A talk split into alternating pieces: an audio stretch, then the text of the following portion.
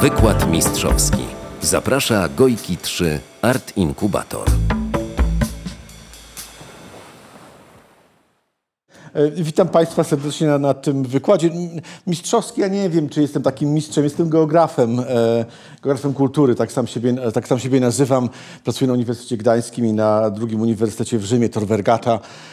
E, więc nie wiem, czy jestem mistrzem, e, na pewno nie jestem mistrzem jogi, jak widać, e, e, ale trochę będę mówił też o, o międzykulturowości i o dialogu. Stąd myślałem, że takie zdjęcie będzie dobre na początek. Chciałbym rozpocząć od, e, od tego, o czym e, zaczęła mówić pani dyrektor e, na samym początku, czyli o poszukiwaniach. Ja myślę, że to jest niezwykle istotne, zwłaszcza ostatnio. E, Może w pokoleniu moich rodziców, czy nawet waszych rodziców, te poszukiwania były mniej istotne, można było tą wiedzę posiąść, już tak było ok. Teraz myślę, że przy dość dużej dynamice zmian wokół technologicznych, społecznych, kulturowych, politycznych, e, e, właściwie musimy cały czas szukać, poszukiwać, być w nieustannym ruchu. E, Mike Bal, kulturolożka niderlandzka, chciałem powiedzieć już holenderska, ale teraz się mówi niderlandzka, pisała, że badać to pozostawać w permanentnym ruchu intelektualnym.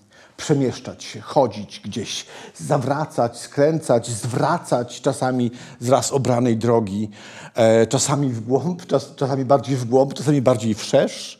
Czasami e, polegamy na intuicji albo takim łucie szczęścia, e, który e, przypomina mi się jakiś stary prawie dowcip po tym, jak to powinniśmy dotyczyć szczęścia, bo ci na Titaniku, wielu z nich było pięknych, młodych i bogatych, zabrakło im tylko szczęścia. I ta intuicja gdzieś tam może trochę niedoceniana, ale myślę, że w nauce, w badaniach, w, w pracy, w kulturze, gdy spotykamy innych ludzi, nie, czasami nie doceniamy intuicji. Mike Ball e, pisała też sporo o intuicji, która jest trochę takim naszym wewnętrznym, czasami nieuświadomionym algorytmem, że na podstawie jakichś doświadczeń, nawet do końca nie pamiętamy jakich, ale coś nam tam jakiś dzwonek mówi, hmm, uważaj, albo mówi, okej, wejdę w to, spróbuję. Ta intuicja takim, takim naszym biologiczno-psychologicznym algorytmem zebranym na podstawie innych doświadczeń lub wyobrażeń kulturowych, o czym będę mówił za chwilę.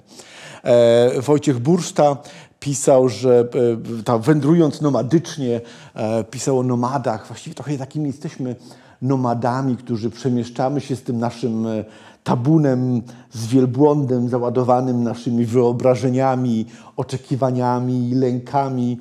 Przemieszczamy się pomiędzy różnymi zjawiskami czy pojęciami, e, dostosowujemy się, koczujemy, czasami rozbijamy obozowisko, czasami się przemieszczamy dalej, e, czasami zawracamy także.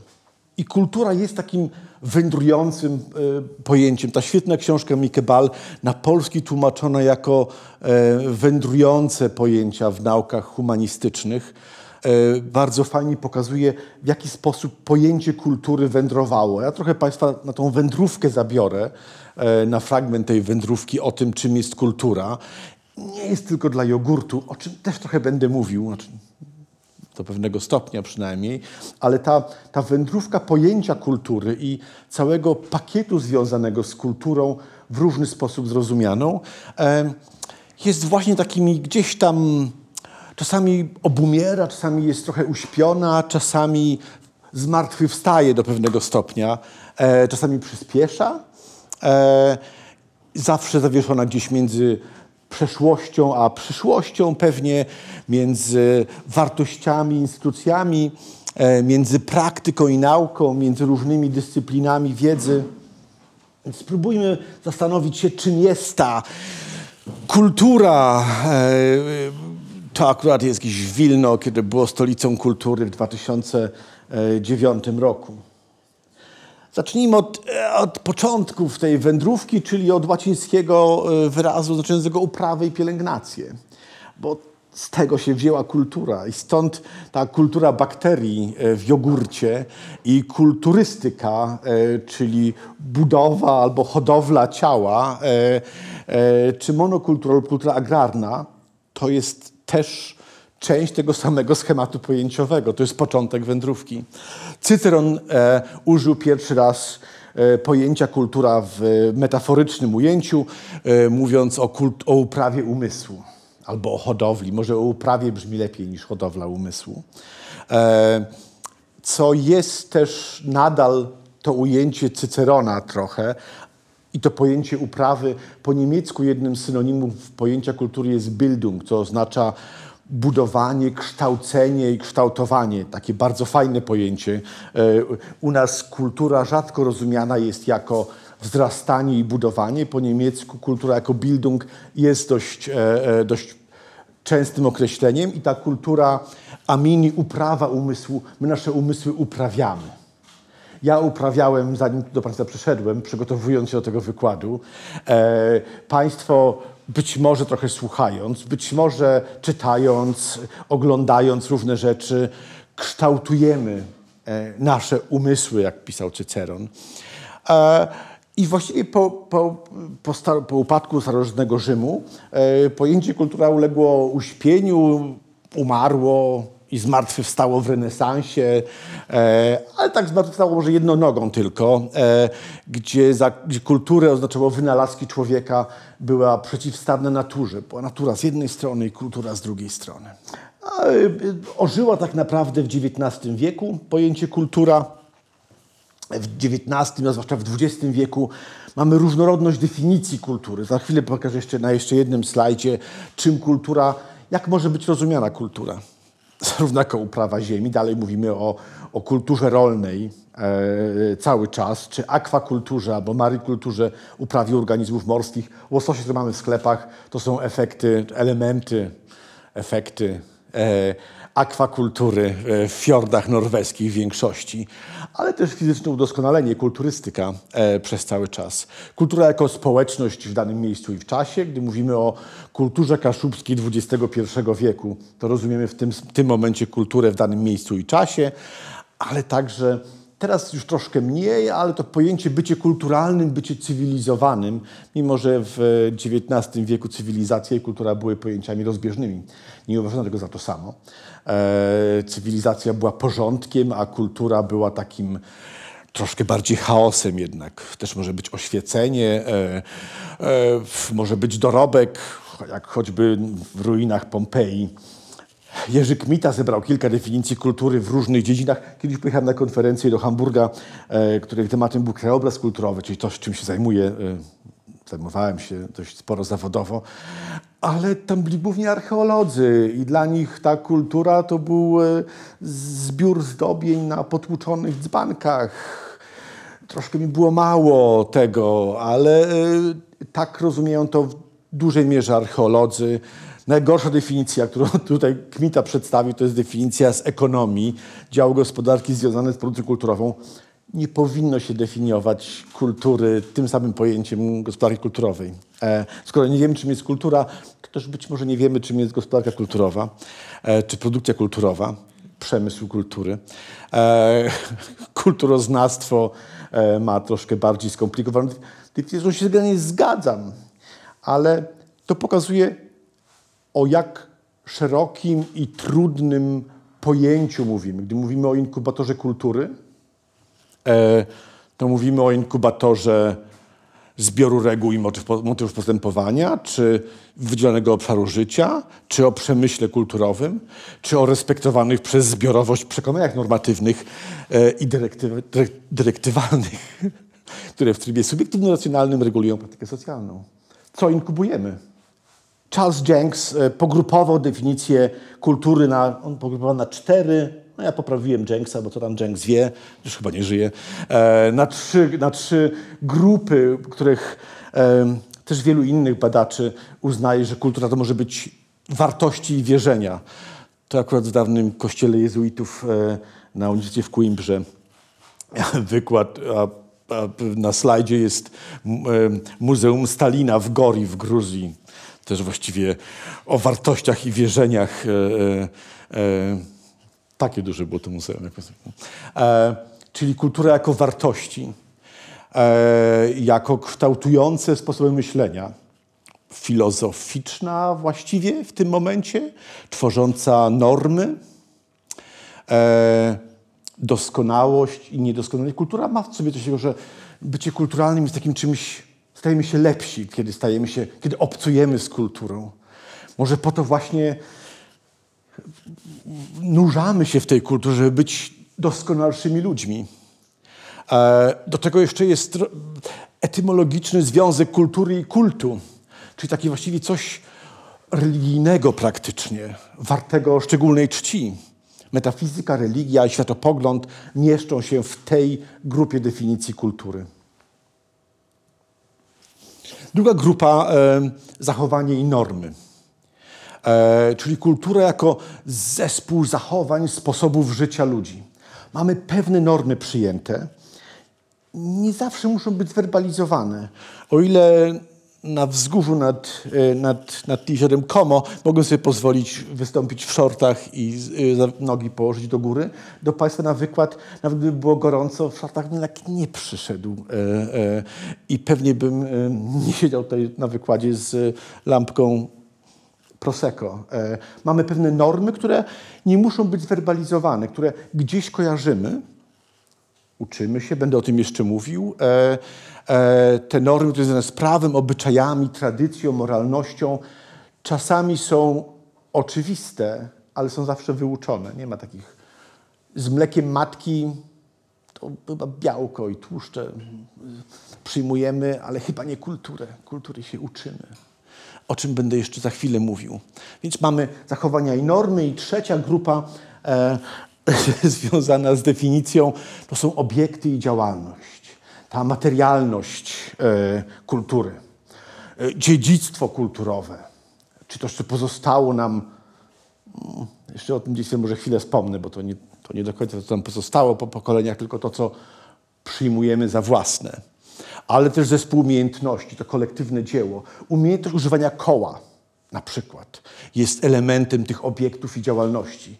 To, że e, e, kultury prekolumbijskie używały koła wprawdzie, ale jako kalendarza albo jako elementów biżuterii, ale nie jako elementu napędowego. To, że ktoś kiedyś wpadł na pomysł w naszych kręgach kulturowych, być może e, niektórzy uważają, że gdzieś nad Indusem, pewnie Mohenjo-Daro albo, albo Harappa, albo gdzieś tam, albo gdzieś indziej.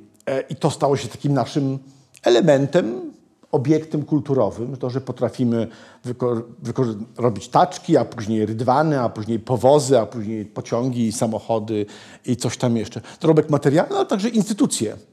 Inkubatory, e, urządzenia, obiekty, ministerstwa e, też są elementem związanym z tą trzecią defi- książki, jak ktoś tam pisze, e, są też związane z elementem e, tej kultury. O, właściwie kultura e, może być rozumiana jako wszystko. Są takie definicje e, prawie poetyckie, ale naukowe, które mówiące, że kultura właściwie to jest wszystko, co nas otacza. Super takie fajne definicje, takie pojemne, gdzie się mieści wszystko. E, całokształt działalności człowieka. Mm, być może, być może. E, Czasami, gdy mamy tak wszystko, to się robi tak płytko, trochę wszystko i nic. E, Czasami się robią z tego zamulone płycizny kultury, a czasami jakieś dziwaczne głębie, w których nie sposób się poruszać. E, e, Czasami pływamy, czasami się ślizgamy po tych tak szeroko zdefiniowanych kulturach. Czasami potrzebujemy zakrętów, potrzebujemy kierunkowskazów, potrzebujemy zwrotów, żeby tą kulturę móc troszkę lepiej zrozumieć. I mamy zwroty w kulturze. E, O tym chciałem mówić, o, o tych. O procesach i o zmianach, bo to jest najciekawsze e, z- mojej perspektywy, z perspektywy badacza chyba to jest zawsze najciekawsze. Pewnie najpierw powinien mówić o zwrocie lingwistycznym albo językowym, który pewnie zapoczątkował Ferdinand de Saussure, szwajcarsko-francuski językoznawca na początku XX wieku, e, gdzie e, zaczęto myśleć o kulturze jako o języku. Kultura jako system komunikacji, jako język. To, że Państwo mi teraz rozumieją, mam nadzieję, kiedy mówię w języku polskim, czasami rzucając obce wyrazy, na przykład Bildung, e, e, to jest język, który jest jednocześnie systemem komunikacji. Więc był zwrot lingwistyczny w kulturze, zwrot merytoryczny w latach 80. się pojawił. Jameson pisał w latach 90. o tym, kiedy zaczęto badać y, kulturę, jak pisał Jameson, w najbardziej tajnych fałdach i zakątkach codzienności. Kultura codziennego dnia.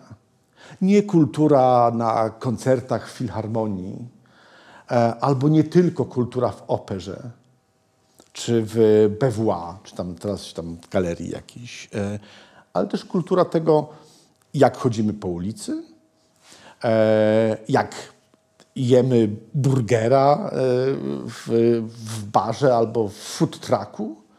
E, Jameson pisał, że właściwie cała przestrzeń społeczna jest nasycona kulturą i możemy badać, co było też niezwykle ważnym elementem merytorycznym e, w XIX i wczesnym XX wieku, właściwie do lat późnych 60., gdy badano kultury, badano kulturę innych. O, e, na ziemiach polskich był Aleksander Hilfelding, e, rosyjski, a niemiecki badacz na, na służbie cara Rosji, który badał pozostałości Słowian w Prusach. Być może e, car bardzo hojnie tą, e, tą wyprawę fundował, e, badał, Kaszub, świetnie opisał Kaszubów pod koniec XIX wieku i Słowińców. Być może był trochę podtekst militarny, że może by tam kiedyś zjednoczyć braci Słowian pod e, berłem cara. E, em, i też Mazurów badał chyba też troszeczkę, e, ale badano właśnie Kaszubów, jakiś folklor w Europie, e, e, górali.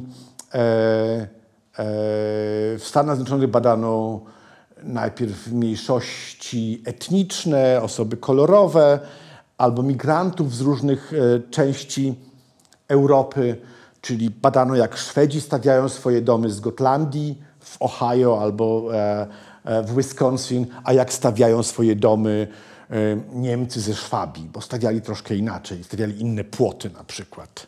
A- Ale badano takich właśnie takich, a, później za- zaczęto używać w latach wczesnych 70. kobiety, taki też element egzotyczny, bo oczywiście naukowcami byli w większości tak zwani WASPs, czyli e, biali, anglosascy e, mężczyźni.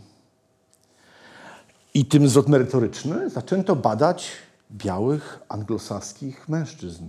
Wow! Jak to my podmiotem badań kulturowych?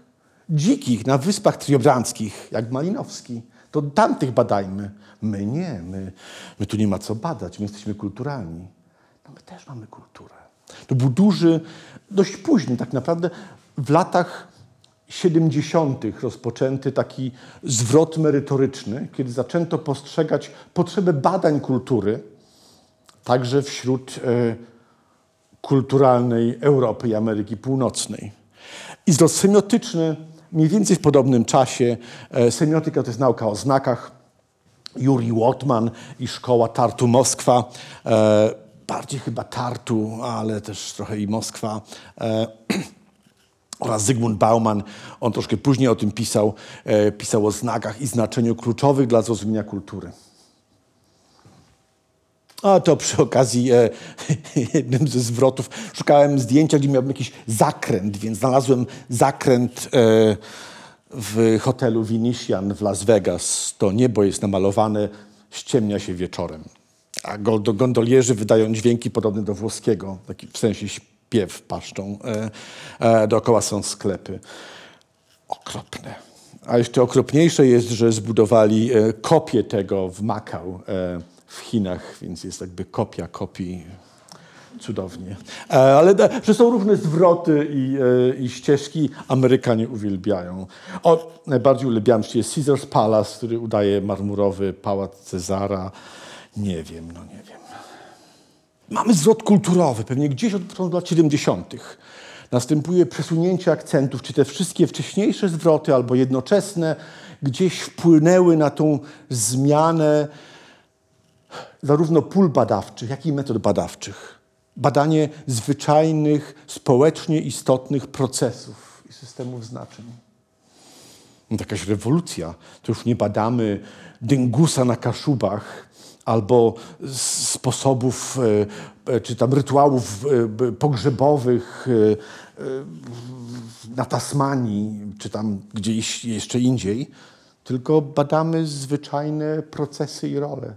Kultura stała się, czy kulturoznawstwo stało się takim trochę elementem naszego codziennego życia. Przestaliśmy badać ludy. Nie wiem, czy Państwo zauważyliście, od pewnego czasu, chyba się zakończył ten proces, ale w Polsce nastąpił, na, na uniwersytetach nastąpił zanik e, etnologii, etnografii. Mój bratanek studiował w, e, w Szczecinie chyba etnografię. Były albo etnografie, albo etnologie. Jedna bardziej szkoła francuska, druga bardziej szkoła niemiecka. Takie, Niemcy mówili Volkskunde, nauka o ludach, ludoznawstwo. E, I u nas była etnografia albo etnologia, gdzie oczywiście badano ludy, na przykład Kaszubów, albo górali można było badać, albo e, kurpiów, e, czasami gwarę. E, moja znajoma, siostra moja znajoma studiowała e, chyba polonistykę w Gdańsku wiele lat temu. E, ja się urodziłem w Malborku i tam kiedyś pytała, czy znam kogoś, kto mówi gwarą malborską. E, mm, ja wiem, że o tym piszą podręczniki, ale myślę, że to e, kilkadziesiąt lat temu ostatnio sobie chyba wyjechały do Niemiec, które znały gwarę malborską. E, chyba jakby nie ma takiej osoby. Ale badanie ludów albo instytucji. A teraz badamy e, troszkę inaczej. E, e, Steven Best pisze, że badanie procesów społecznych, kiedy ludzie komunikują znaczenia rozumieją swój świat, konstruują tożsamość, określają swoje przekonania wartości. Wszyscy, nie tylko ludy, mniej lub bardziej egzotyczne. Mike Ball pisała znowu, że kultura jest. Tamto zdjęcie poprzednie, przepraszam, e, e, cofnę na chwilę, no to e, miał pokazywać takie nałożenie. To jest jeden z moich ulubionych budynków w Belgii. To jest budynek port, zarządu portu w Antwerpii. E, e, Zaga Hadid, architekt, to była chyba ostatnia realizacja za życia Zady Hadid jeszcze, e, która, budynek, stary budynek portu uległ trochę spaleniu, dach się spalił e, i zarząd portu postanowił zrobić coś nowego zwrot. Mogli odbudować jak było, ale postanowili zrobić inaczej. Pójść do przodu, nie cofać się w przeszłość. Ja to zdjęcie wrzuciłem na Facebooku, kiedy jeszcze byłem aktywniejszy na Facebooku. Miało mnóstwo komentarzy, bardzo spolaryzowanych. Właściwie nikt nie przychodził obok tego zdjęcia tak, jedni mówią, barbarzyństwo, skandal, powinni zburzyć i odbudować jak było. I inni mówią, wow, super. Mi się to bardzo podoba. Ale e, e, to, czy, na, czy ten zwrot był słuszny w architekturze, czy nie, pewnie osądzimy po latach. Ja raczej nie jestem wielkim fanem takiej, okej, czasami w drodze wyjątku odbudujmy jak było, ale nie odbudowujmy za dużo. E, nie odbudowujmy kolejnych gotyckich kamienic w Starym Gdańsku. Rozbudowaliśmy trochę. Tak. Idźmy trochę, nie musimy od razu robić takich odlotów jak Zada Hadid i takich pieniędzy, bo nie każdy ma takie pieniądze jak port w Amsterdamie, e, w, w Antwerpii. Mike Ball pisała, że kultura jest pewnym rodzajem zbiorowej, zmiennej, mobilnej egzystencji. Zapyla i normuje relacje między pojęciami. O relacjach będę jeszcze mówił, dla mnie to jest mega istotne. Albo matryca, która porządkuje zbiorowych doświadczeń. Zbiorowe doświadczenia to jest chyba moja ulubiona stacja metra z kolei e, Toledo w Neapolu. I to jest chyba moja ulubiona definicja e, kultury. Poprawiłem trochę Baumana, nie żyje. E, I Lotmana też nie żyją, więc mogę sobie pozwolić na trochę, na trochę korekty. Kultura jako nadający sens system znaczeń, system nadawania, odbierania znaczeń. E, ten sens w kulturze, kurczę, to chyba jest istotne, żeby, żeby to miało sens, żeby to nie było bez sensu. E, ja mogę nazwać mój zegarek helikopterem, ale w naszym systemie językowym to nie ma sensu. Lepiej będzie go nazwać zegarkiem, że to będzie po prostu prościej, będzie miało więcej sensu. Czasami ten sens tracimy w tych poszukiwaniach, czasami oryginalności. Ten system znaczeń to jest niezwykle istotne, bo to jest coś, co e, nas łączy i odróżnia od innych. Ja nie wierzę w globalną kulturę. Ale sposób, jak to formułuję, okej, może ktoś z Państwa uważa, że jest. To jest też w porządku. Ja jestem nieprzekonany, uważam, że nie ma globalnej kultury, że kultury są, to są pewne grupy, zwłaszcza, zwłaszcza my, biali Europejczycy, chyba powinniśmy dość ostrożnie formułować takie tezy, bo zapominamy o wielkiej środkowej Afryce, o Chinach, o Ameryce Łacińskiej. Zastanawiałem się, czy jakiś symbol, który być może by, nie wiem, nawet nie wiem, czy krzyż to samo oznacza wszędzie, e, dla każdego. Albo swastyka. Nie, w Chinach? No, oni mają tą odwróconą, e, e, ale to jest symbol solarny, symbol szczęścia właściwie. E, Michael Jackson? W zachodnim świecie. Chopin? Nie jestem przekonany, czy, czy jest jakiś obiekt, czy mamy taki sam już nie mówię o systemie znaczeń. Czy mamy podobne, czy tak samo dzielimy znaczenia z tymi pozostałymi, nie wiem co, pięcioma, sześcioma. Okej, okay, tam z miliardem ludzi wiele się znajdzie. Tak, ale to jeszcze nie jest cały świat, bo jest nas parę razy więcej. Zwłaszcza będąc białym człowiekiem z zachodu, e, powinniśmy dość ostrożnie formułować wnioski na temat tego, że, że istnieje globalna kultura. E, ja nie jestem przekonany, tak to bym sformułował. Dlatego uważam, że jest to ten w miarę relatywnie stabilny system znaczeń łączących daną grupę i odróżniających ją od innych. To, że my teraz tu tworzymy pewną grupę kulturową, e, nie ulega wątpliwości, dlatego że na przykład rozumiecie Państwo mój język, jak sądzę. Tak siedzicie po cichu może? Niekoniecznie. Okej. Okay. Język jest systemem komunikacji. Mamy podobny system komunikacji poszczególnym wyrazom, na przykład komunikacja, nadaje pewne znaczenie, które Państwo w podobny sposób odbieracie. Niekoniecznie nie musi być tak samo, bo to może być komunikacja miejska, ale, ale w podobny sposób rozumiemy. Jakbym teraz przeszedł na niemiecki albo na włoski, którego nie znam, albo na angielski, który, troszkę znam, być może część z Państwa by rozumiała, a część z Państwa może by nie rozumiała, albo by rozumiała w inny sposób, bo może mówić akcentem z Yorkshire albo skądś tam. E, I ten system komunikacji, nadawania, odbierania znaczeń jest niezwykle istotny. E, czy w podobny sposób odbieramy, nadajemy znaczenia, czy w inny? To, co jest też niezwykle istotne, kultura jest konstruktem, jest pewną umową społeczną, że się umawiamy. Umawiamy się, że wyraz kultura coś oznacza. Może oznaczać nie wiem co, szczekanie psa na przykład. No, ale umawiamy się, że w naszej grupie coś oznacza. Że, e, nie wiem co, e, budynek z wieżą i z krzyżem wygląda jak kościół, pewnie jest miejscem kultu. Ale to, to jest pewna cały czas społeczna umowa. Pewien, pewien zbiór konsensusów i zgód w danym miejscu, w danej czasie, danej społeczności. Na coś się umawiamy, na przykład na to, że nie chodzimy nago po, Monte, po ulicy Monte Cassino, to je, ale na przykład na plaży możemy już być prawie nago. Albo są takie plaże, gdzie możemy być zupełnie nago. To jest też okej. Okay. To jest zgodne z naszą kulturą, z tym społecznym konstruktem. Ale tym konstruktem jest... E, niektórzy uważają, że pojęcie piękna, e, być może pojęcie dobra jest też konstruktem kulturowym, ale o tym to może już zupełnie, zupełnie innym razem. E, ta kultura to jest też ta, ten ten system znaczeń, system nadawania, odbierania znaczeń, który tworzy coś dodatkowego. Ten dodatkowy, może właśnie sens. Ja ostatnio stałem się fanem pojęcia sensu.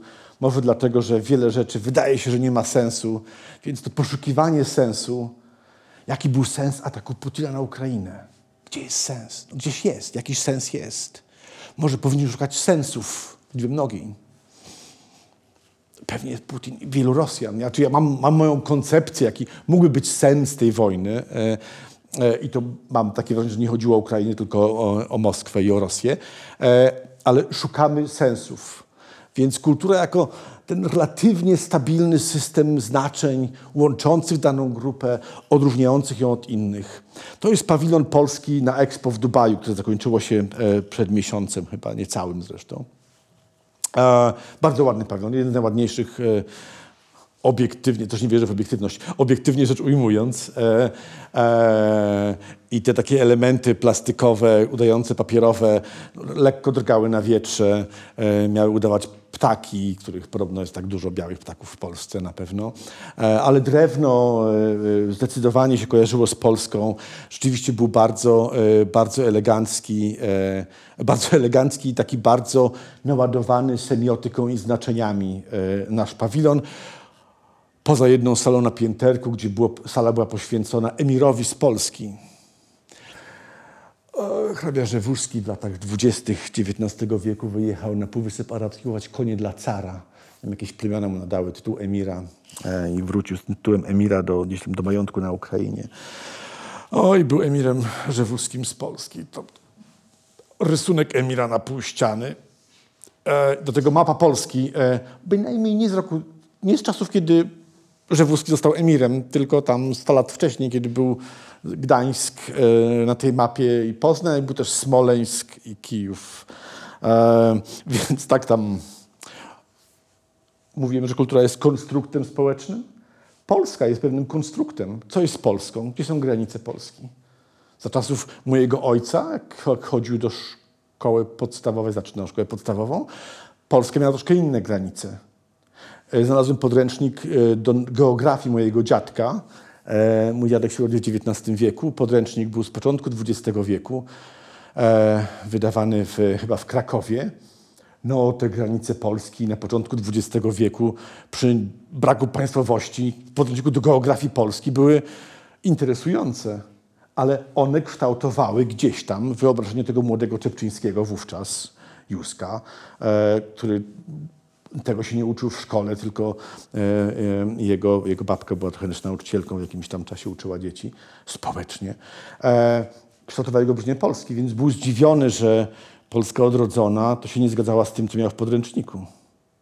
A teraz to nasza Polska? Państwa są społecznymi konstruktami, jak, podobnie jak wiele innych rzeczy. To prym mojej dumy. Stworzyłem taką górę lodową kultury. Bo uważam, że warto tak patrzeć na kulturę. Mamy górną część, tą widoczną. To, jak Państwo widzicie, mam marynarkę, mam e, poszetkę, e, mam miłożąb wpięty, mikrofon, mam buty, spodnie, fryzurę mam, mam zachowanie, e, mam język, mam rytuały, nie wiem, jakie to może nie tym razem. E, jakbym umiał malować, to bym coś namalował.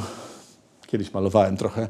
Ale to, ta jedna ósma, może jedna dziesiąta góry, tą widoczna góra, wynika z tego wszystkiego.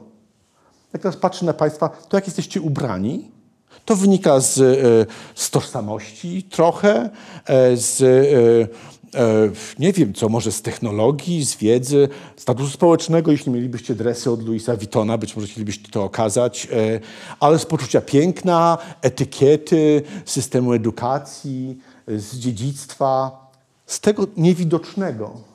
To nie... Słucham? Jest podejście do ciała. O, no, oczywiście, na przykład podejście do ciała, żeby było wygodne, ale na przykład kogoś, ja mam przyjaciółkę, która dla niej wygodne jest tak ważne, ale też ważne, żeby tak, żeby, żeby była kobietą. Więc jak gdzieś idziemy, but na obcasie musi być i kokardka w tym bucie. Ja mówię, ale przecież jest ci niewygodnie. Nie, ale tu ludzie patrzą. Ja mówię, okej, bo Ewa, kończy się na odciskach, bo jakoś tak nie trafiła na wygodne buty na obcasie, które miałyby i kokardkę, i obcas jeszcze byłyby wygodne, ma inne podejście do ciała. Ale to są te różne niewidoczne rzeczy, niewidoczne, które rzutują na, tą, na, ten, na ten wierzchołek gór lodowej. To, czym Państwo tu przyszliście w piękny, co dzisiaj jest środa, środowy wieczór, e, to wynika też z czegoś gdzieś tutaj, z Waszych zainteresowań, z tych niewidocznych elementów, z tych e, siedem ósmych zanurzonej części góry lodowej. I tak powinniśmy na siebie patrzeć. I to tam na, na wierzch, tam to, że mam tam włosy tak uczesane, e, albo e, że tam, nie wiem, gestykuluję w jakiś sposób, to gdzieś tam z dzieciństwa, nie wiem, tak, ale... Pewnie też podejście czystości, tak, wykąpałem się dzisiaj, wziąłem prysznic, e, e, starzenie się, tak, starzeje się, e, różne elementy, które się kształtują, moje obawy, e, e, moje tożsamości, to, że nie wystąpiłem dzisiaj w spódniczce ani w sukience, wynika z przyjętych norm. Nie mam właściwie wygodnie być może e, byłoby, może nie w tą pogodę, ale by mamy pewne przyjęte kanony w danym miejscu, w danym czasie, które Oczywiście, i to- jeszcze jest trochę jak góra lądowa. Coś tam topnieje, coś przyrasta. To nie jest dane stałe. Nasze podejście do ciała też się zmienia. Rozumiem, że ulubiona część góry lodowej. Mamy inne z czasem. Ja przez pandemię e, właściwie przestałem używać moich ładnych, a mniej wygodnych butów prawie zupełnie. Moje prady czekają tam na jakiś cel charytatywny, a trochę znoszone, więc trochę ciężko e, e, oddać znoszone buty od prady. Może jak będę sławny, ktoś tam kupi jednego buta, sobie oprawi. E, bo pewnie skończą w jakimś kuble na śmieci, niestety. E, e, e, zacząłem chodzić dużo bardziej w sportowy sposób. Może akurat nie dzisiaj, ale generalnie to tak Dużo bardziej zmienił się też mój stosunek do mojego ciała przez pandemię. Kiedy siedziałem przez parę dni zamknięty w domu, to jak chciałem wyjść, na przykład w czasie pandemii parę razy poszedłem pieszo na uniwersytet. Nie jest jakoś Gdański w Gdańsku. Jest tak potwornie daleko, no ale jakoś wcześniej mi drogowy nie przyszło, żeby iść pieszo na uniwersytet. Półtorej godziny szedłem, no ale prawie nie było ruchu samochodów, e, było całkiem, całkiem znośnie. Oczywiście w wygodnych, sportowych butach, których wcześniej prawie nie chodziłem. Czy zmienia się mój system komunikacji? E, także korzystając z komunikacji, ale sposoby myślenia być może, te wszystkie elementy, czy część z tych elementów, o których, mówił Jenks, Charles Jenks, o których ja tam trochę je pozmieniałem, e, to gdzieś tam się łączą i zmieniają religia, etykieta, e, były święta, u nas była mega awantura. No ja już tak jakby nie chodzę za bardzo do kościoła, to spędzam, mam rodziców na wsi. To już zakomunikowałem, jak była pandemia, że już tak, już teraz nie chodzę. Ale w takie święto, już nie mam pandemii. Ja mówię, no tak, ale ja dalej nie chodzę do kościoła. Ale zawsze chodziłeś. Ja mówię, no kiedyś chodziłem tak, ale teraz się już zmieniło. Coś topnieje, coś narasta, coś się zmienia. Moja matka potem robiła, pytała mojego rodzeństwa, może jestem Jehowy, może teraz chodzę do innych kościołów. Mówię, hmm, z tego co wiem, to chyba nie. Hmm, dziwne. Coś się zmienia, więc ta część, ale podobnie jak tamta. Nie wyglądamy cały czas tak samo. Góra lodowa jest dobrą, e, dobrą metaforą, bo jest płynie, zmienia się. Ta metafora gdzieś tam, nomadyczny charakter góry lodowej. E, mam nadzieję, że nie topniejemy przez cały czas. Raczej coś tam się dobudowuje, zmienia swój kształt i jest tam coś twardego w nas, gdzieś tam. Ten taki rdzeń często zostaje. Coś, jak zostaliśmy wychowani, wiele z tego zostaje, ale też wiele się zmienia. Sam stworzyłem taką górę. Okej, teraz proszę Państwa, e, quiz. Gdybyście Państwo dostali, e, macie trzy projekty, możecie wybrać na działce. Macie zamieszkać w tych domach na miesiąc. Kto z Was wybrałby e, ten obiekt? Rękę do góry, proszę. Super. Dworek Polski. Okej. E, chatka w lesie. Super. I zobaczcie, co to o Was mówi. Czy to nie mówi o, y, okej, dom, w którym mieszkacie, czy to nie mówi o Was, jakoś nie reprezentuje tej, tej dolnej części góry lodowej. E, no gdzieś, no coś tam o nas mówi, jesteśmy może bardziej otwarci. Ja może nie akurat tak, a pewnie wolałbym, ale nowoczesna zdecydowanie. Dworek polski to mnie zupełnie nie przemawia. Na drugim miejscu byłaby chatka, ale bez windy, no, wchodzić wysoko, a toaletę. Jestem starsza osoba, podejście do ciała, mało praktyczne, e, mało praktyczny obiekt, uroczy, ale też ziemna chata też jakby e, lubię światło, e, więc nie, z różnych powodów. E, znowu ta, ta, ten dół góry lodowej mówi trochę, kształtuje nasze codzienne wybory. I to jest też ta kultura, o którą, którą teraz badamy. Moglibyśmy spytać, a dlaczego? A z czego to wynika? Gdybyśmy chcieli doszukać się intencji e, naszych codziennych, chciałbym powiedzieć, codziennie wybieramy sobie domy do zamieszkania. Może niekoniecznie, ale możemy to przełożyć na nasze ubranie, które wybieramy codziennie. Kiedyś miałem, miałem podobny quiz ze studentami i ktoś mówił, o ja nie ja tam biorę pierwsze, co mam tam z brzegu. No, ale to też e, albo ci mamusia położyła, albo dziewczyna, albo panu mamusia położyła, albo dziewczyna, a no jak to ktoś to kupił, albo założyłeś, albo, albo dla ciebie to jest nieistotne, co też coś mówi. E, więc to i tak są jakieś tam działania kulturowe. Teraz, e, o, to jest też niezwykle istotne, intersubiektywność. Nie wiem, czy Państwo się otarli o to pojęcie. O, to zdałem już je wcześniej, e, ponieważ nie wierzę w obiektywność. Kiedy pisałem moją książkę o krajobrazie miast postsocjalistycznych, e, tacy znajomi e, naukowcy z e, Londynu e, trochę mi zarzucali, że no tak, ale ty jesteś, ty jesteś stąd, będziesz nieobiektywny. Jak możesz pisać o, o postkomunizmie, oni mówili postkomunizm, mówiłem postsocjalizm e, i to widać w tytułach książek. Autorzy z Zachodu piszą o postkomunistycznych krajach, autorzy z bloku wschodniego piszą o postsocjalistycznych, bo my tak się nazywaliśmy. Ale jesteś nieobiektywny, bo ty w tym wzrastałeś. Ja mówię, okej, to prawda, nie będę w pełni obiektywny, ale ty jesteś marksistą. E, To jest też okej, wielu naukowców brytyjskich było, jest marksistami. Jesteś bardziej obiektywny ode mnie, mówiąc o socjalizmie czy komunizmie? A Jest takie pojęcie intersubiektywność, które nie polega ani na obiektywności, ani na subiektywności. To jest subiektywność dzielona przez dużą grupę. Harari podaje świetne przykłady e, takiego świata intersubiektywnego. E, e, Mercedes albo e, Apple, iPhone. Apple jako, jako firma realnie nie istnieje. To jest pewna umowa zapisana u prawników. Nie ma czegoś takiego. To, że wiele osób wierzy, że ten sprzęt jest lepszy albo wie, jest gotowe zapłacić więcej pieniędzy. Podobnie jak za BMW, albo za Mercedes, albo za jakieś Porsche. E, płacimy za intersubiektywne odczucia. Nie obiekt, obiektywnie firma Ferdinand Porsche, chyba to jest część Volkswagen teraz, już nie pamiętam, e, jest tylko umową prawniczą, jest takim dość umową społeczną, e, prawną. Realnie istnieje samochód, tak.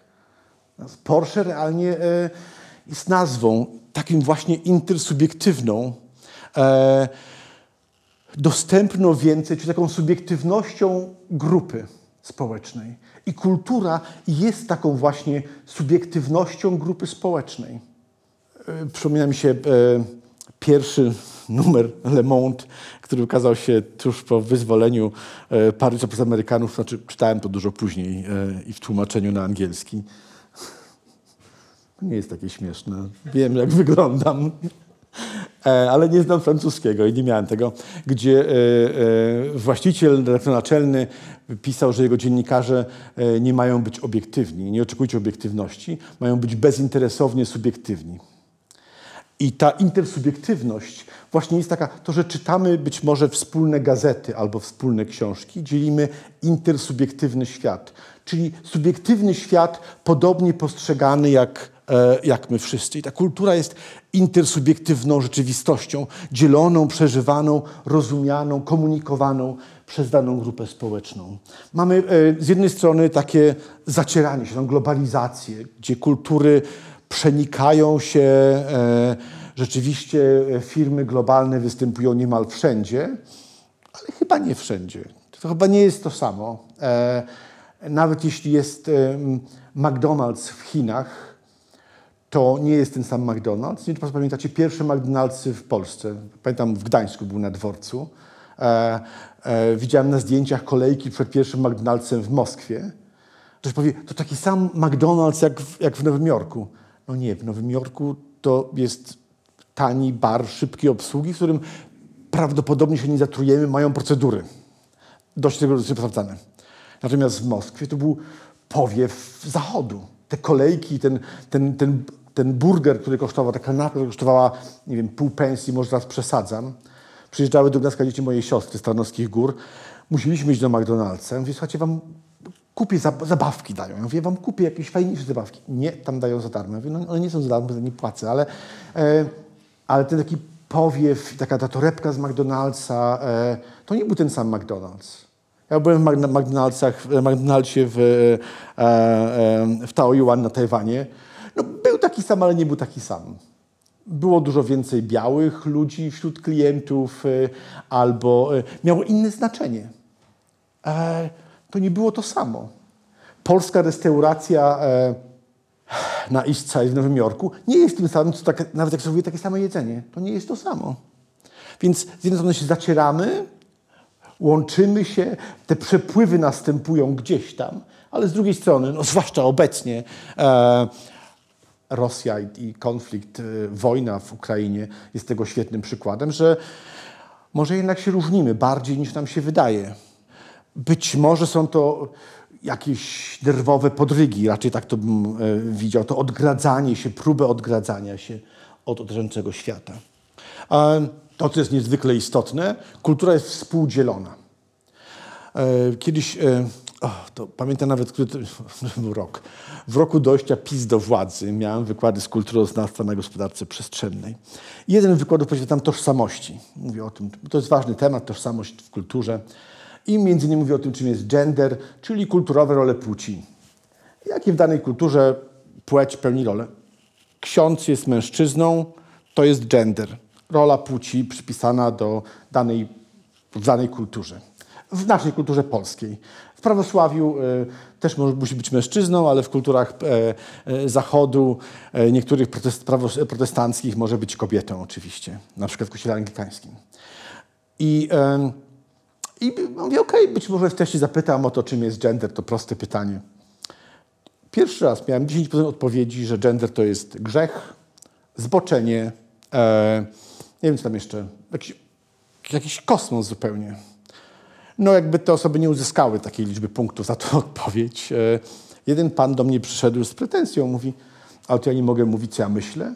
Ja mówię, oczywiście, że pan może, ale to może u psychologa albo psychiatry.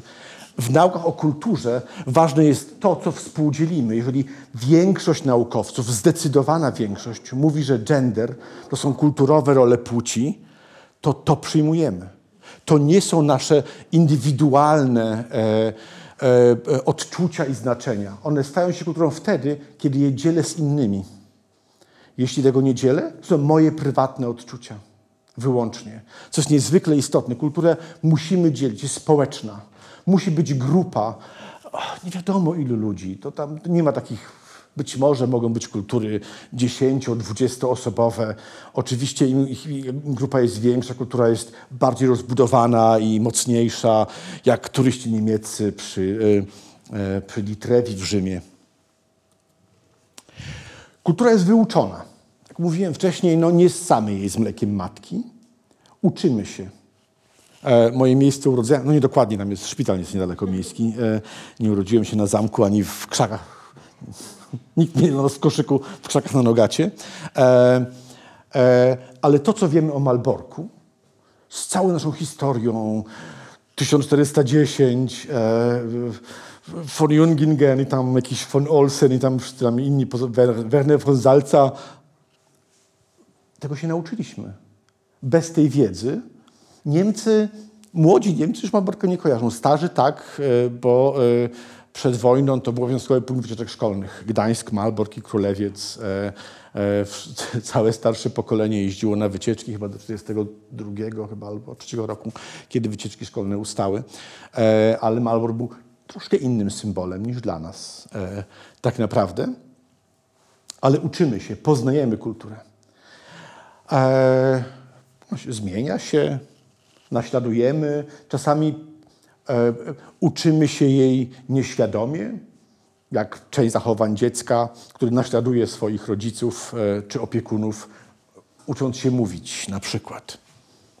Czyli też, e, to jest też niezwykle istotne, że powinniśmy dalej się uczyć. Ta kultura jest wyuczona, jest zmienna i dalej się uczy. Jak ta góra, coś topnieje, coś narasta. Co jest oczywiście niezwykle istotne. Ulega czasami stopniowym zmianom, czasami zmianom dość rewolucyjnym. Mój poprzedni wykład e, na innej werandzie, ale też kultury, piętro niżej, mówiłem o krajobrazach Ukrainy, które bardzo dynamicznie się zmieniają. Ten poziom, z tego co słyszę, derusyfikacji, który nastąpił gwałtownie po wojnie w Donbasie i na zajęciu Krymu e, w 14-15 roku, kiedy w ciągu chyba pół roku zniknęły wszystkie Leniny e, i inne e, pomniki, chyba około tysiąca e, w szybkim tempie i nazwy, które były komunistyczne, na przykład okazało się, że Pietrowski i ten od Dniepropietrowska był komunistą, więc obcięto, zostało tylko Dnipro, czyli Dniepr. i wiele innych. A co ciekawe, też y, na Ukrainie nie wracano prawie nigdy do, do nazw przedrewolucyjnych, bo one były często rosyjskie, carskie. Jakiś Jelizawiegro-grad od, od Elżbiety Wielkiej albo od innych carów, to do tego nie wracaliśmy. To wymyślali inne nazwy e, e, raczej, więc do historii carskiej Rosji też nie wracano. Były szybkie zmiany, jak, jak tutaj e, w 1945 i 1946 roku. Prawie, że jak tak. Komisje wymyślały nazwy, ale zazwyczaj ewoluuje troszkę wolniej. Być może obecnie z naszą technologią wiele rzeczy przyspiesza. Jest czasochłonna, wymaga czasu i cierpliwości. Czasami trzeba usiąść, założyć rękę na rękę, przetrawić, pozwolić, żeby się działo. Dziedzictwo kulturowe jest tego dobrym przykładem. Dziedzictwo jednak wymaga chyba innego pokolenia. Być może to jest to pokolenie, to, że obecnie wiele osób y, uważa bloki z lat 70., albo inne budynki za element dziedzictwa, ale tu mówimy o pokoleniu, które się urodziło w latach 80., albo 90., albo 2000. Dla mnie no, może trochę okej, okay, no ja lubię modernizm. Nie wiem, czy bym nazwał to dziedzictwem, ale już, ale bo, bo jednak takie, to żeby dziedziczyć, to jednak jest po kolejnym pokoleniu zazwyczaj. Wymaga to chwilę czasu. E, I kultura, żeby to był relatywnie stabilny system znaczeń, on wymaga troszkę czasu jak przyspieszymy za mocno, ten system staje się mniej stabilny i chaotyczny. Kultura jest nieizolowana. To znaczy, że do końca nie wiemy, nie kontrolujemy przepływów, nie wiemy, kto się czym zainspiruje. E, w podobnym czasie ewoluujemy. Ten, to zdjęcie tutaj, które zrobiłem e, parę lat temu, jak Państwo poznacie na pewno, to są Chiny. E, Ewidentnie Amsterdam jest jednym z miejsc turystycznych. Już nie budują tak dużo wież Eiffla i Louvre'ów e, e, w Chinach. E, budują kamienice w stylu amsterdamskim, a obok była wielka kamienica z napisem Praha, Nachod i coś jeszcze, jakieś zupełnie bez sensu, czeskie wyrazy, ale z ptaszkami wszystkimi imitowana Praga. Mamy przepływy E, nie, jesteśmy nieizolowani, a przynajmniej większość tego systemu znaczeń, zwłaszcza obecnie w digitalnym świecie. I na koniec być może e, tej części, już, już kończę powoli, kultura jest kluczowa, jest kluczem do zrozumienia właśnie naszych codziennych wyborów, tych wyborów domów, e, które, które Państwo dokonywali przed chwilą, które pozwala zrozumieć język. To jest Samarkanda wieczorem gdzie byłem ze studentami parę lat temu, e, gdzie oczywiście kultura tamtego islamu, e, który jest zupełnie innym islamem od różnych innych islamów, jest oczywiście kluczowa. I to, to zdjęcie w Belfaście przy Centrum Kultury. Kultura jest naszym ładunkiem, albo jesteśmy załadowani kulturą, napakowani kulturą. Myślę, że dość dobrze oddaje e, ten problem. Ale Właśnie oczywiście pytanie, czy, czy warto mówić o kulturze, skoro kultura właściwie jest wszystkim i niczym. Tych definicji podam, macie Państwo kilkanaście jak nic, albo kilkadziesiąt w międzyczasie. Ten e, e, tworzący sens system znaczeń być może dla wielu osób e, E, jak pisał Joshua Rothman w The New Yorker, pisał, że dla wielu osób to jest czymś takim dezorientowanym albo dezorientującym właściwie. To właściwie co to jest ta culture, ten rok kultury, stolica kultury, inkubator kultury, o czym w ogóle mówimy? Może powinniśmy używać innych słów, innych pojęć, które by lepiej opisywały. Ja lubię to pojęcie, takie niedomknięte, pozostawiające jeszcze furtkę do być może innych interpretacji innych znaczeń. Jeśli jak w matematyce za bardzo opiszemy dokładnie, ograniczamy się. I e, jak pisał trochę Rotman, e, że może ta kultura e, jest trochę pragnieniem, aby być tym dobrym sposobem na życie, e, tym systemem wartości, tym wszystkim razem. Bauman pisał o różnorodnej wielokulturowości, o multidialogu w kulturze. Watman pisał o kulturze jako dialogu, polifonii i wielogłosowości. I w tych definicjach, które były, jest polifonia i wielogłosowość. Dlatego jej przedstawiłem, bo przedstawiając moją definicję e, semiotyczną trochę.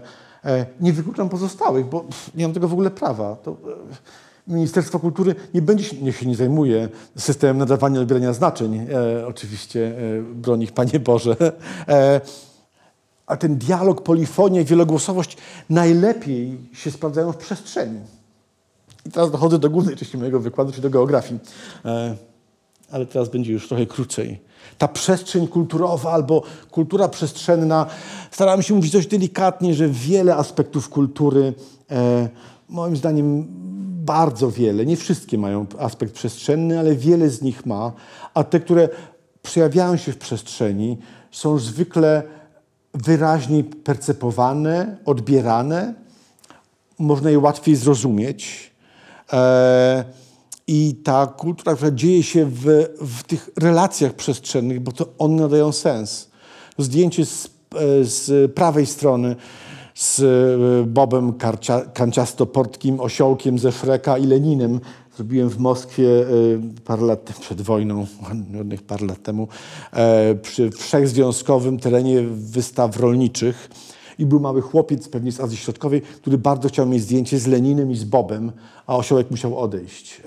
Ale to te relacje dla tego małego chłopca z, nie wiem co, z Turkmenistanu albo z, z Uzbekistanu, dwa najwięksi idole, Lenin i Bob SquarePants, okej, na tle socrealistycznych budynków, e, czy e, e, punkt wymiany książek, świeżo po dostawie w niedzielę rano książek była grupa ludzi, która czekała w tej żyrafie na placu Leona Bluma w Marsylii. To wszystko gdzieś tworzy właśnie przestrzenny aspekt kultury. Ten kontekst przestrzenny jest, jest niezwykle istotny. Mówiłem o zwrocie kulturowym, krótko zwrocie przestrzennym, e, e, który jako pierwszy to pojęcie użył Edward Sodzia, e, e, gdzie ta przestrzeń postrzegana jest bardziej jako proces niż jako stan. Pojawia się też pojęcie e, humanistyki przestrzennej, czyli tak już e, trochę może zapomnianym elemencie, albo może właśnie na nowo odkrywanym. Nie lubię tej książki Timia Marszala, mówiąc szczerze. No chyba też na polski jest przetłumaczona. Pierwszy rozdział jest o Ukrainie i Tim Marshall wyjaśni, że Ukraina to jest naturalne zaplecze Rosji, bo tam nie ma żadnych naturalnych granic pomiędzy Rosją i Ukrainą i że to po prostu jest naturalny element takiego zaplecza Rosji, że właściwie powinna być rosyjska. Tego nie mówi wprost, ale pff, że mapa, jakby tam były góry, to byłoby co innego. Ach, banalne. E, nie jesteśmy więźniami geografii, ale przestrzeń odgrywa duże znaczenie. I to, że w wielu naukach ta przestrzeń pozwala nam wyjaśniać e, e, ten znak zajęło mi chwilę, ale krótką. E, Są toalety publiczne w Narodowym Muzeum Pałacowym w, w Tajpej na Tajwanie. Nie byłem w pierwszej chwili pewien, czy jestem siostrą, czy jestem grubasem z kitkiem. E, Jestem raczej grubasem z kitkiem. E, Pamiętam jeszcze z Turcji były też takie oznaczenia. Byłem na Politechnice w Ankarze i tam były takie ladies, toalety kiedyś się mówiło ladies and gentlemen. Po niemiecku e, w większości lokali pisze się e, Damen und Herren. W jednym lokalu pamiętam, że było napisane e, Herren und Frau i moja znajoma zrobiła taką awanturę karczemną, że są kobiety i panowie. O, na pewno nie. Toalety były dla państwa, były for ladies and gentlemen, panie i panowie. Chłopstwo, niech tam, może nie tu w ogrodzie, przepraszam, e, ale e, gdzieś tam niech idzie w pole. E, Toalety były dla mandaryna i jego żony, for ladies and gentlemen.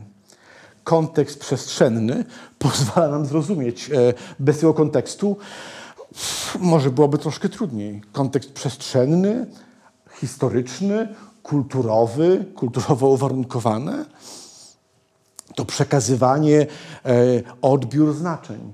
Nie wiem, kiedy się pojawiły toalety publiczne w Chinach, nie mam pojęcia, nie wiem, jak były oznaczane. Obecnie e, przyjęto taką częściowo zachodnią, a częściowo lokalną e, ikonografikę. E, Doreen Massey, niedawno zmarła e, geografka brytyjska, pisała o, o przestrzeniach relacji o relacjonalnym myśleniu jako produktu praktyk trajektorii wzajemnych powiązań. te relacje przestrzenne, które mamy, to jest e, e, e, Salamanka, e, główny plac, jeden z głównych placów. Te relacje są budowane kulturowo. Relacje mamy w przestrzeni, budujemy w oparciu o ten system znaczeń. Coś dla nas znaczy albo coś dla nas nie znaczy. Gojki 3 ma swoją sieć powiązań, relacji, przestrzennych pewnie też. Pewnie można byłoby zrobić mapę gdzieś tam, nawet nie, nie z nitkami, tylko może z punktami, bo przy tej technologii to może tam nitki nie są takie potrzebne, ale też pewnie mógłbym wyznaczyć tam ścieżki, jakie dochodziłem. Mieszkam w Kamiennym Potoku, raz tam przez Krzaczory i tam w tamtą stronę pod wiaduktem, e, normalnie grunwaldzką, e, e, przejście do Monte Cassino e, i ta geografia nauka w relacje pomiędzy nauką, naturą i kulturą, między miejsc, mie- miejscami i ludźmi, przeszłością i teraźniejszością. Zobaczmy, gdzie jesteśmy. Jesteśmy w miejscu, które jest przykładem takiej relacji między teraźniejszością a przeszłością, a przyszłością być może i przeszłością. E, więc te relacje, jestem wielkim fanem em, badania relacji, bo to jest najciekawsze z mojej perspektywy. Relacji pomiędzy znaczeniami i związkami. I te przestrzenie kulturowe i znaczące, to jest Campo di Fiori, e, e, jak Państwo być może poznają Giordano Bruno. E, e, z, nie ma ustawy krajobrazowej w Rzymie, więc są reklamy, ta jeszcze jest malutka, e, są reklamy wielkoformatowe. E, no może nie na Koloseum w tej chwili, bo jest chyba wyremontowane, ale generalnie tak... Trochę szkoda, że nie ma ustawy krajobrazowej w innych miastach. Mamy przestrzenie fizyczne, widzialne, niezwykle istotne, te percepowane, komunikujące, mówiące. E, Jest takie pojęcie architektury mówiącej. E, e, Piszę teraz tekst o, o krajobrazach lingwistycznych w centralnej Eurazji, gdzie coś nam budynki mówią, o ile znamy język tego, o ile potrafimy się porozumieć, o ile mamy podobny system odbierania i przekazywania znaczeń, a nawet jeśli nie mamy, to i tak nam mogą mówić. E, Parę lat temu byłem oczywiście na jakiejś konferencji w Dreźnie i tam chodziłem trochę po tym Dreźnie e, i nad brzegiem Łaby taki był nowy obiekt ewidentnie, wyglądał jak bunkier, bez okien, piaskowiec, no i pierwsze mówię, ups, ktoś się boi Niemców. To była synagoga nowa, więc tak, okej, okien nie wybiją, ale e, e, dla mnie to był dość czytelny komunikat. Być może to nie były intencje architekta takie. E, mamy przestrzenie wyobrażone, niezwykle istotne, raj, idealne miasta, strategie, plany, przestrzennego zagospodarowania, takie na co dzień, to są nasze wyobrażone przestrzenie bazujące na realnych albo medialnych. E, W Marsylii jedna z największych atrakcji to jest, żeby po- popłynąć statkiem na e, Il Dif albo Serdif, gdzie był więziony chyba Monte Cristo, tylko że on jakby nie istniał, bo był bohaterem z książki. E, Ale na, w Warszawie mam też gdzieś zdjęcie domu na krakowskim przedmieściu z informacją, że w tym miejscu stał dom, w którym mieszkał Stanisław Wokulski, e, postać fikcyjna, bohater lalki, powstaniec, tam filantrop e, i tam opisane, kim był jeszcze Stanisław Wokulski. Oczywiście nawet to nie był ten dom, bo to był dom zbudowany w latach 50. E, wyobrażone, realne. Zdążyłem zrobić zdjęcie, przyszła wycieczka szkolna, która oglądała, tam pani pokazywała lalkę, Wokulski tu mieszkał. Okej. e, e, I te e, p- przestrzenie kontekstualne. Kontekst, otoczenie. Kurczę, kontekst nadaje mnóstwo znaczenia. E, plac jak plac, trochę zabrudzony, no ale Campo di Fiori, no mi się kojarzy strasznie z Herbertem, tak naprawdę bardziej niż Giordano Bruno, ale to mi Polakowi, tak? Jak ktoś nie czytał Herberta, to może mu się go skojarzy albo tam dalej jest trochę kwiatów i warzyw, ale większość targu to jest taka jakby chińska masowa produkcja, miski plastikowe i miotły e, występują e, na, e, na dużej części Campo di Fiori. Ale ten kontekst oczywiście jest istotny, kulturowy, ale też fizyczny, tworzony na podstawie relacji, które mamy z tymi obiektami. Ta, ta kultura w przestrzeni, z jednej strony tak, to, to, pojęcie jest elastyczne i uniwersalne i zostawia nam pole do interpretacji. To dla mnie jest niezwykle istotne. Nie jestem wielkim fanem tak ściśle zdefiniowanych i doprecyzowanych definicji. Dopasowujmy, wszystko się zmienia. E, ok, trzymajmy tam jakiś taki relatywnie stabilny system, nie idźmy od razu w kosmos, ale ta szerokość, elastyczność być może. Ja myślę, że w obecnych czasach jest dużo łatwiej poruszać się po elastycznym polu. Gdzieś tam, okej, okay, tam gdzieś tam ta guma się napręża, tak tam później gdzieś tam pęknie. E, ale takie debaty na przykład, czy technika jest kulturą, czy nie. Wielu uważa, że jest. Część uważa, że nie jest. Ale to jest piękne. Dialog, różnijmy się. E, wiele zjawisk przestrzennych można zrozumieć i zinterpretować. Interpretacja jest kluczowa dla mnie. Wiele lat temu przyjechał do mnie znajomy z uniwersytetu. Mam tych znajomych spoza uniwersytetu, akademik z uniwersytetu w Budapeszcie. I byliśmy w miejscowości na północ, stąd takie jest miasteczko rybackie, od niedawna miasteczko zresztą. I tam na jednej z uliczek był taki dziwny budynek o dziwnym kształcie. No i to właściwie to nie było naszym celem, żeby iść do centrum handlowego. No ale szliśmy z tym Węgrem i Węgier mówi, o. Ja mówię, no. I tak i dalej. On mówi, no nie, ale co to? Ja mówię, no takie tam centrum handlowe. Już tak, no nie. A czemu ono się nazywa Batory? Ja mówię, uuu, kochany, to jakby dłuższa historia, to chodźmy gdzieś, na, usiądźmy na kawę albo na piwo, e, to ja ci wytłumaczę, bo to nie jest tak łatwo wyjaśnić. E, dla Węgrów Batory to jest być może trochę, może nie jak Radziwi, bo to nie były bardziej jak Esterhazy, ale może jak Czartoryski, książęce znane nazwisko. Być e, wprawdzie mieli ziemię głównie w obecnej Rumunii, ale tak jak nasi książęta wszyscy mieli na obecnej Litwie albo Białorusi, albo, albo w mniejszym stopniu na, na Ukrainie, ale jak takie porządne e, nazwisko książęce znane dla wykształconych Węgrów. Więc mówię, okej. Okay. Żeby móc to zrozumieć, czemu ten dziwny budynek o krzywym kształcie, podobnym daleko do niczego, e, nazywa się Batory. I okej, okay, dawno, dawno temu wybieraliśmy królów. Wybraliśmy jednego, miał na imię Isztwan, Isztwan Batory.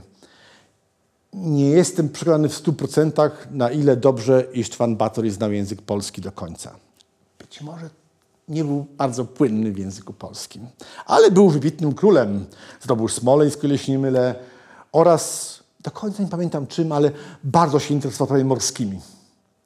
Musiał się interesować, bo w, okresach, w okresie międzywojennym nadawaliśmy imiona statków tym, którzy się Chrobry, Polska nad Bałtykiem, Piłsudski, e, najpierw był Stefan Batory, później był Batory.